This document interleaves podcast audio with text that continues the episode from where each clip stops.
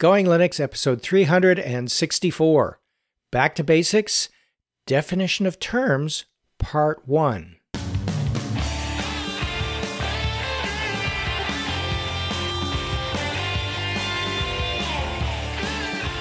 Welcome to the Going Linux podcast. I'm your host, Larry Bushy. And I'm your co-host, Bill.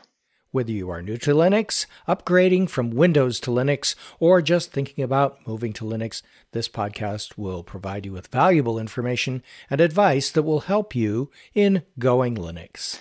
We hope that you find this and all our episodes helpful in learning about Linux and open source applications and using them to get things done. In today's episode, the first of several parts that will get us back to basics. Today, we're going to be defining some of the terms that may be unfamiliar to users beginning to use Linux. Hello, Larry. How are you today? I am doing just fine. And I'm very pleased with our latest experiment on what we might replace Google Plus with. Yes, I like MeWe. It's... believe me, I've been looking around trying to find one per your instructions, and I can't remember. I think one of our listeners recommended we should look at MeWe, so I went and looked at it. And then before I signed up, I went and looked at their privacy policies and stuff. And hey, guess what? It was started in where I live, is in Albuquerque, New Mexico. All right, so homegrown. Homegrown. It is, well, I don't live in Albuquerque anymore, but I live right outside Albuquerque. So anyway, close enough. And it seems to be everything that I detested about Facebook, and it's not any of that. So I'm like, yay. It has a lot of features. I like the look of it. It seems to be kind of a hybrid between Facebook and Google Plus. So I think if our listeners like it, we might be able to kick Google Plus to the curb and go with MeWe. Yeah, and one of its advantages over Discord, which is what we were trying at first, and we still have that going. Google, a Going Linux chat on Discord. One of the advantages of MeWe is that it's all by way of a web browser as opposed to having to install Discord on your computer. I guess Discord you can run from the website as well if you want to, from a browser. Yeah, you can. Yeah, but it's going to continue to hassle you to try to download an application. But one of the things that I heard from our listeners was that it was hard to search for conversations because of the way that they're persistent, but they're hard to find. There's no search feature that they could find. And also, when you haven't been on for a day and there's like 12 conversations, you kind of have a hard time picking up where the conversation was. So, you know, we used to use the Google Plus to get things for user feedback and stuff like that. So if someone asks a question, now you're able to see it in MeWe, and then you can reply instead of, you could reply on Discord, but it might be buried with all the other conversations. So, yeah. Yeah. Well, I think that's good feedback, and that and other factors might just steer us towards MeWe.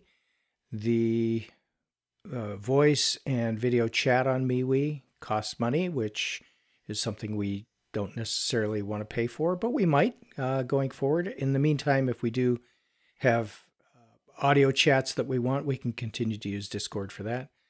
And I'll include notes to our Discord chat room in the show notes, as well as the Going Linux group on MeWe. And right now, I have our website's community link, which is community.goinglinux.com. It's pointing at Discord, but if we actually decide to go with MeWe, I'll repoint that at MeWe so that when you type in community.goinglinux.com, you'll go to the one that we've actually decided to go with. Yeah. So we'll take care of that as we solidify our choices. Yeah, as as we work toward our final decision, you know, we want as much feedback as we can get. If you what you like and what you don't. Now, just a caveat, you do not have to pay anything to use MeWe, but if you want to use, and you can text in a group, and you can text each other for free, but the audio and video, which they say is high quality and stuff, if you decide that you want it, it's $1.99, $2 a month. I think that's how they're, you know, they're selling like icon, little emojis, and they're selling like different themes, and you know, for different services.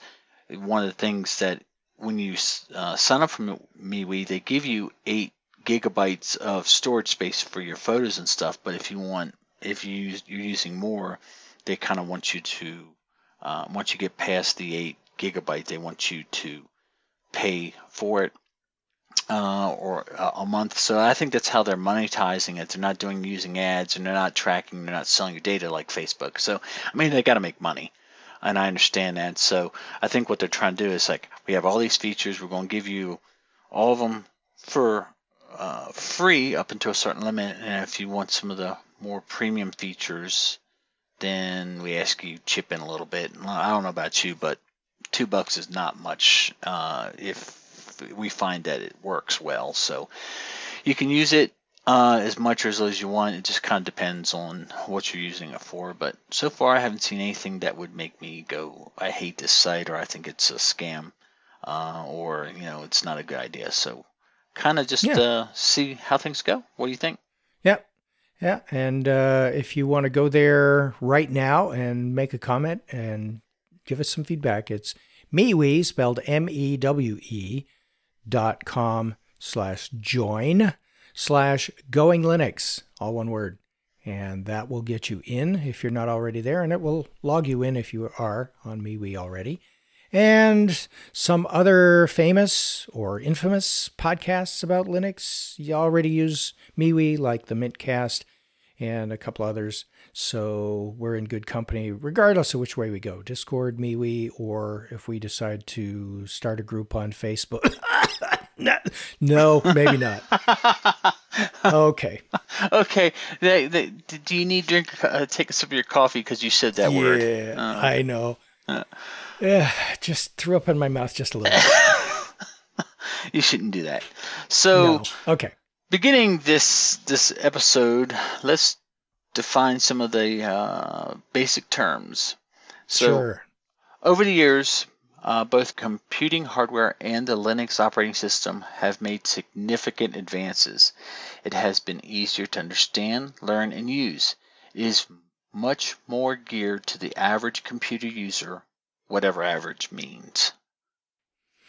Yeah, and whatever average means, this series of episodes that we're starting with this one will interest you whether you are new to Linux and want to improve your computing security, or whether you're simply tired of your computer system telling you what it's going to do and you want it to simply work the way you want it to.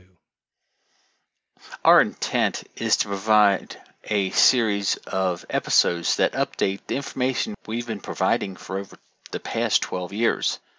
We also want to ensure that we continue to provide a reference for Linux users to use as a reference when using Linux for their day-to-day computing needs. So, you know, as time moves on, things change, and we want to try to keep that current. Exactly. And in this series, we intend to have a couple of episodes to define some terms and then discuss topics such as what is Linux, why Linux, what do you get with every Linux distribution, and we'll discuss how to choose the right distribution based on criteria such as your intended use, the desktop environment, prepackaged applications, and more. Okay, Larry, you've just thrown out a bunch of buzzwords. Okay, a few buzzwords. Distribution, package, and desktop environment. We'd better start defining some of these terms right away. So let's start with a term that is thrown around while discussing Linux and open source: free. Freedom versus no charge. In the Linux world, the two concepts are often referenced using phrases popularized by the Free Software Foundation's founder, Richard Stallman, as free as in speech and free as in beer, respectively. The two terms refer to computer programs and to classify them according to the licenses and legal restrictions that cover them, such as copyright and patents. Free as in beer is the easiest to define. It means no charge, no cost. It is sometimes called free with a lowercase f. Right, and free as in speech is also called free with a capital F, or software libre. According to the Free Software Foundation, free software means software that respects users' freedoms and community. Roughly, free software means that users have the right and freedom to copy, run, distribute, study, change, and improve the software. So software that is free with a capital F is free as in freedom, whether its distributor provides it free of charge or charges a fee for it. There are several other related terms that probably need to be defined and compared as well. We have a table in an article on the Going Linux website that compares some of the characteristics of software that is free, that is no charge, gratis, software that is free and open source, or Libre, closed source, proprietary, and non-free. So a little information on each of those in that table.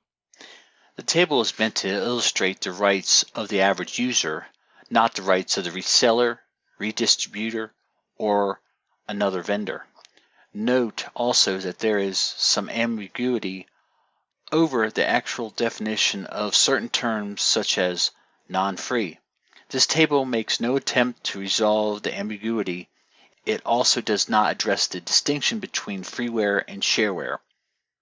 Although not strictly correct for our discussion, we're going to consider proprietary to mean the same thing as closed source and non-free.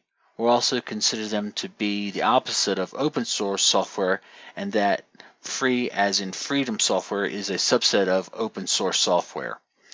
We'll provide links to our article and all of these additional terms in our show notes at shownotes.goinglinux.com. Right, and describing and defining freedom is probably the most complicated thing we've had to do. So sorry for all of the disclaimers and everything else that goes along with that, but it's pretty important to define it up front, because Linux is one of the main open source and free software examples that is thrown around by certainly the Linux community, if not the open source community in general. Another very basic term that we should probably define and provide examples is operating system. I think we all kind of know what an operating system is, but by definition, an operating system is a computer's system software that manages the computer hardware and software resources and provides common services for computer programs. If it's a usable computer, it has an operating system.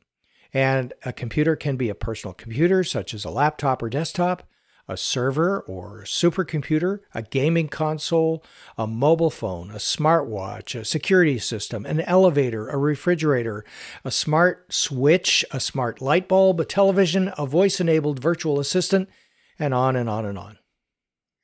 Some specific examples of computer hardware includes Dell, HP, System76, and Apple laptops, desktops, and servers, Amazon Echo, Google Home, and Apple HomePod, Microsoft Xbox, the Nintendo Switch, the Wii U, and the PlayStation 4, Wemo, Lurtron, Philips, IoT devices, and many smart home appliances.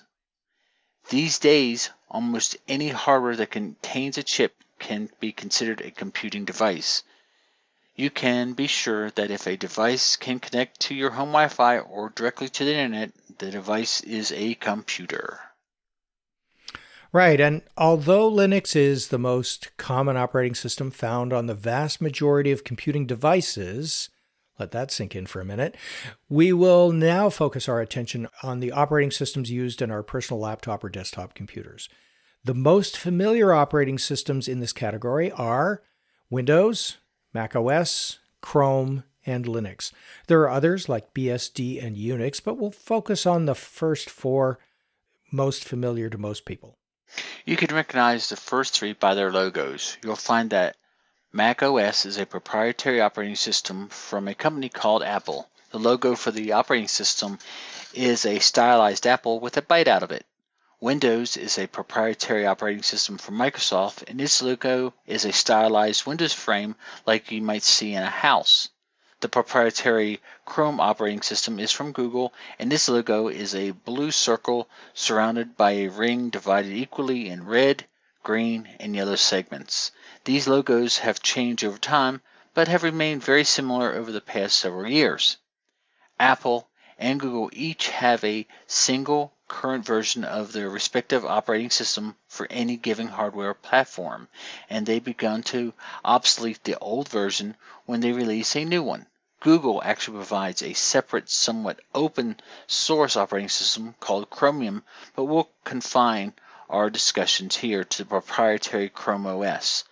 Microsoft also begins to obsolete its previous version whenever it releases a new one, but it has several versions for different types of users.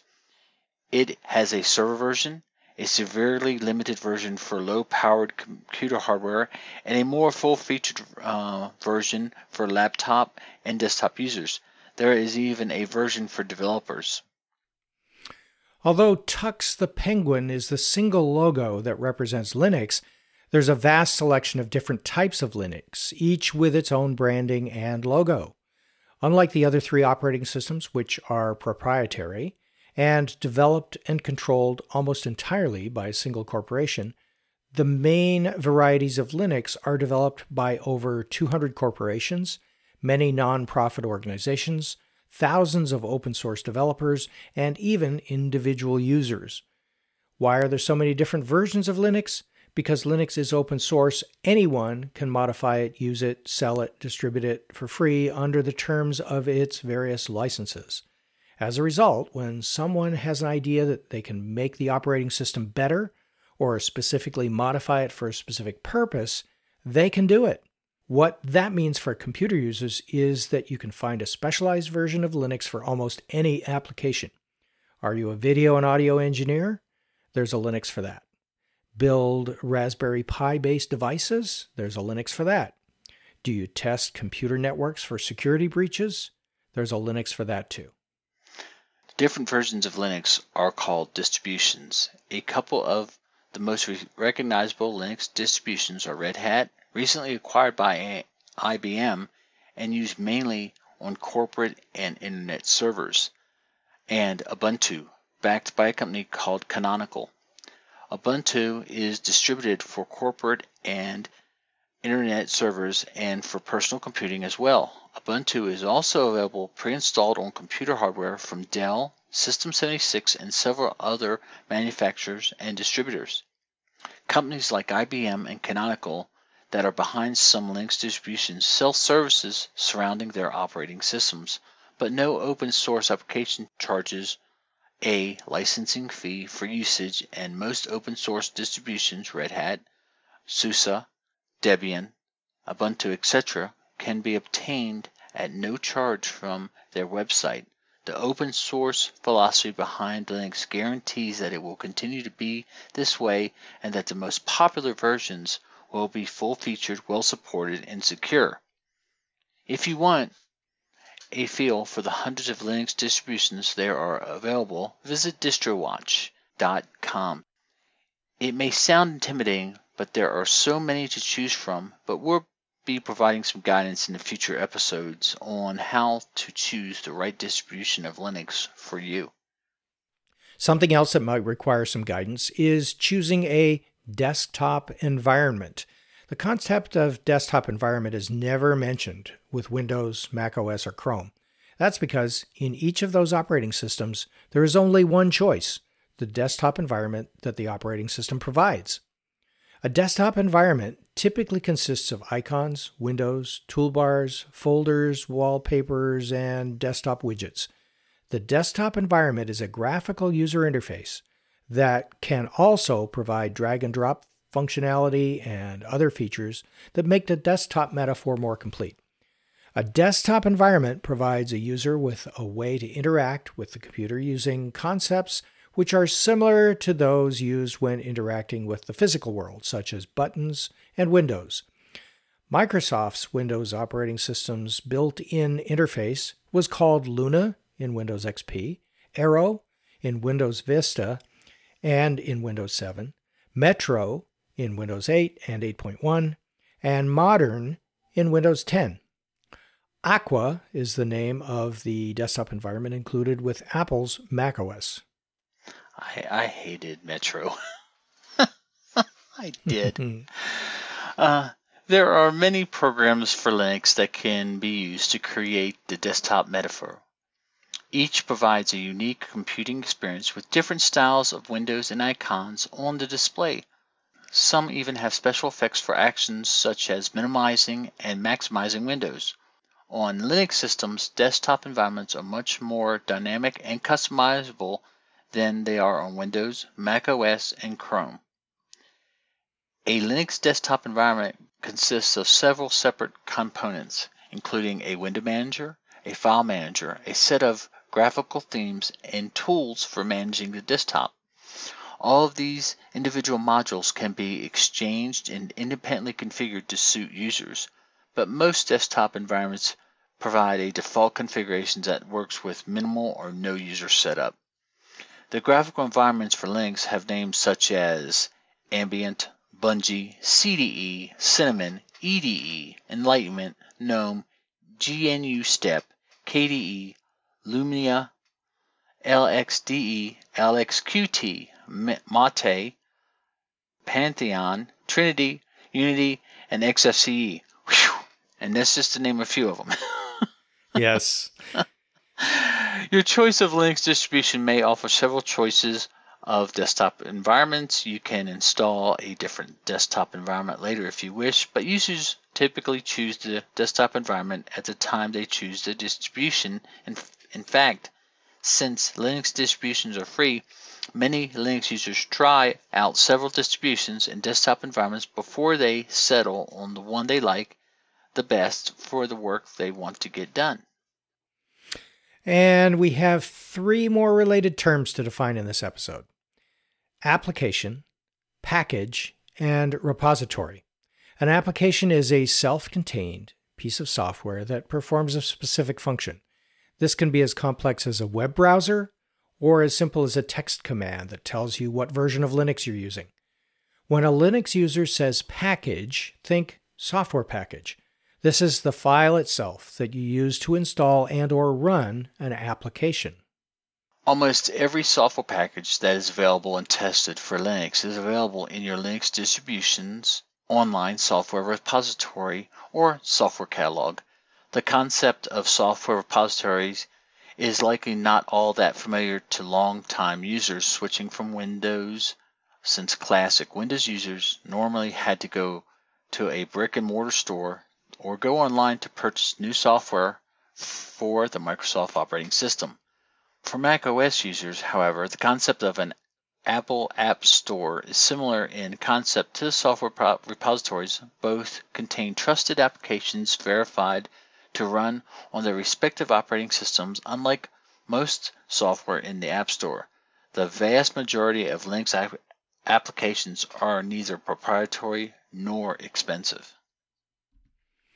The software repositories for Ubuntu, for example, are managed, maintained, and updated by the distribution's maintainers and are variably referred to as the software catalog, the software library, the software center, software sources, or simply software repositories. These repositories contain almost all of the full-featured, free, and open-source software that has been tested for installation on Ubuntu and Ubuntu derivatives. And they won't put spyware and viruses on your computer. Software centers and package managers are examples of applications that are used to browse and retrieve software packages from software repositories. And I think we've given our listeners enough to chew on for basic definitions at this point, I think. Bill, what do you think? Yeah, I think this episode sounded like a lawyer wrote it. Especially at the free part, when we're defining free.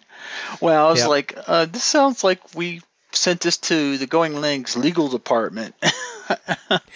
Yeah. We don't have one of those. Yeah, I guess, the legal department with absolutely no qualifications to be in that department.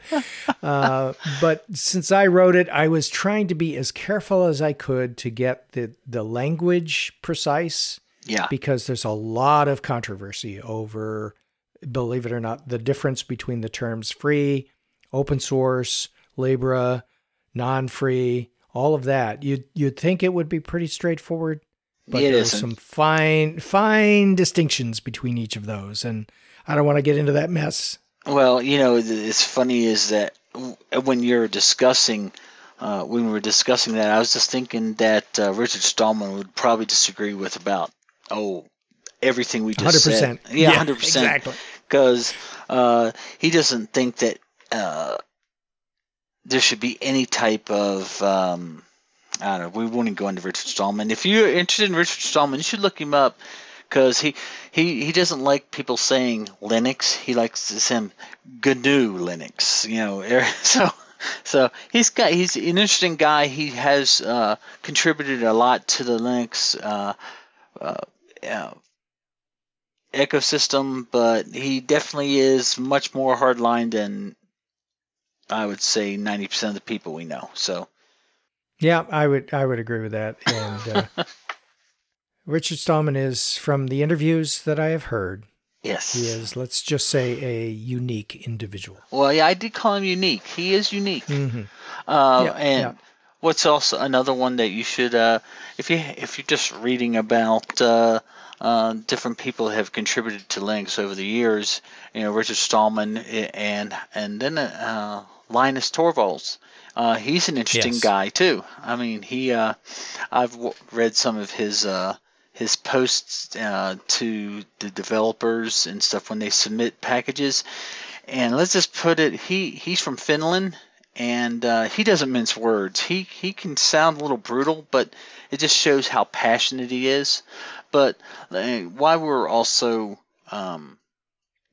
talking on this, and Larry, we probably have several people that say, well, I want to try this Linux. Where do I start? So why don't we just give them a few starting points? So I would say, if you're looking for a good starting point, look at Ubuntu Mate. And what's the developer's name that is in charge of that? Martin Wimpress is the head of the project. And Ubuntu Mate is, from its name, you can tell it's a derivative of Ubuntu, and it uses the Mate desktop environment. So it's kind of self-explanatory what you're getting there. But it's a great place to start. It is a great place to start. You could start with almost any of the Ubuntu derivatives and any of the official flavors of Ubuntu and not go wrong there. So things in the Ubuntu family, the official Ubuntu family, are Ubuntu itself, Ubuntu Mate, Zubuntu. Yeah, that's a good one. Lubuntu, I think, is an official. It may be official, maybe it's not, but it's in the Ubuntu family. And many, many, many others. But I think the most popular is probably Ubuntu itself and perhaps some of the others. But our most recommended version for newcomers to Linux is Ubuntu Mate or Linux Mint, which is also an Ubuntu derivative. And if you were to go onto the Linux Mint site, you'll see they give you the option, as does Ubuntu, of downloading it with a desktop environment that suits you, whether that's Cinnamon or what are the other ones? GNOME or Mate. But I didn't specifically say Linux Mint because I wanted them, the people that might decide they want to look at it, just to kind of stay a little closer to the maybe the Ubuntu family, because Linux Mint does modify it quite a bit. So I would say, and you know, if you want something that will work. I would say 99.9% of the time, I would stay closer to the Ubuntu side, and that's just my opinion. And you can disagree with me, but I think Ubuntu Mate would be a solid one to start with, and then once you've kind of got your feet wet and said, let me look around. Well, they have that where you can actually change the theme to a very Cinnamon. They have a Cinnamon desktop kind of set up, so it's just a matter of a couple clicks, and you can kind of see which one you like. One of the reasons I chose that is because it also has some others. It has, like I call it, the knockoff of the generic Ubuntu. I know it has a Cinnamon-like one. It has, or I think they call it modern or something, but I know they have several different ones that you can just click and check, and then once they find the one they like, they can either stay with that one, or they might say, I like this, let me find one that has customized even more. So I would suggest, if you're just getting your feet wet and you want something that has the most compatibility that I found and the most software that's easy to find and install, I would say Ubuntu Mate for right now. Yeah, absolutely.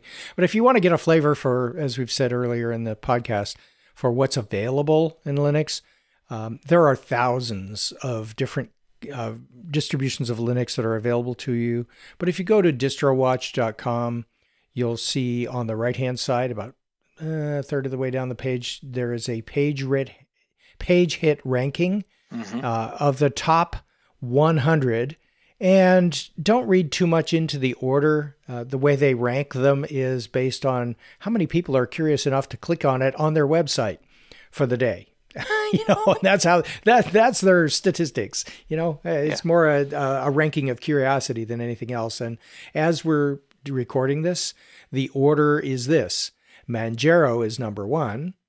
MX Linux, Mint, Elementary, Ubuntu, Debian, Fedora, Solus, OpenSUSE, Zorin, and those are just the top 10. So lots and lots. And in the center of the page, they typically list the most recently updated distributions. And at the time we're recording this, the one at the top is Solid XK, which is actually two versions of Solid.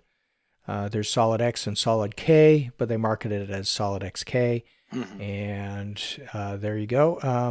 And the X refers to Xfce, if I remember correctly, and K refers to KDE. So it's referencing the desktop environment there. And then the next one on the list is Linux from Scratch. Definitely not a newbie Linux distribution, because Linux from Scratch is a book. Literally a book. It is a book. Build it yourself, yes, from scratch, as it says, yes. Probably not the best choice for someone starting out, but we gave, I want to give one more recommendation just in case someone would like to try KDE, because I don't believe Ubuntu Mate has a theme for that one. I would recommend PC Linux OS.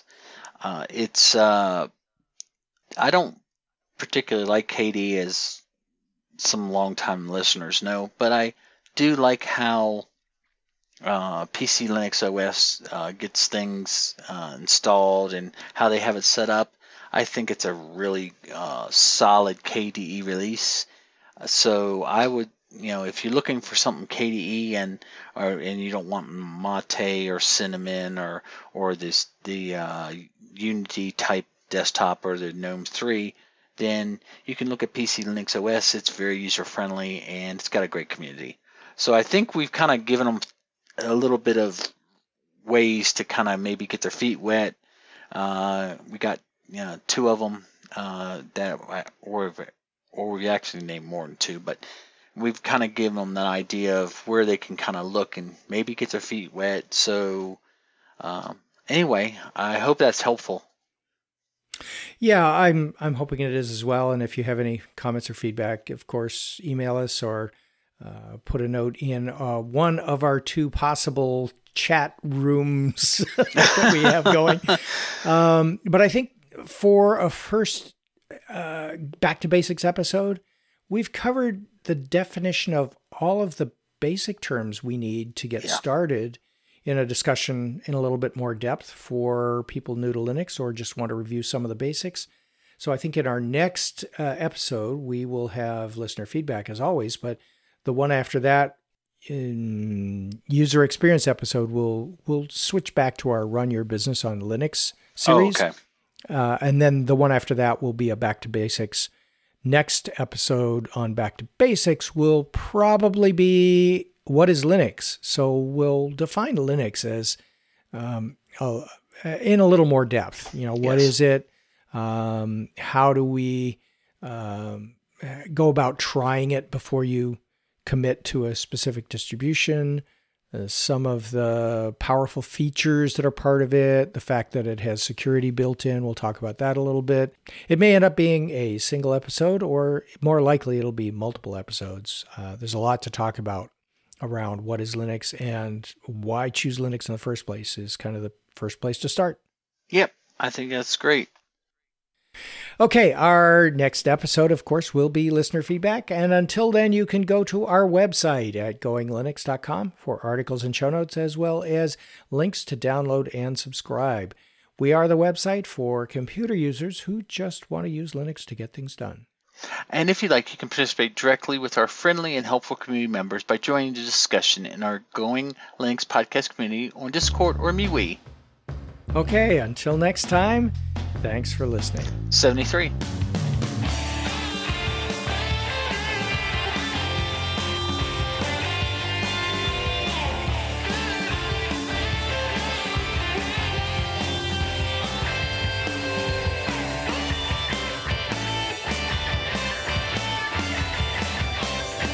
Theme music provided by Mark Blasco at podcastthemes.com.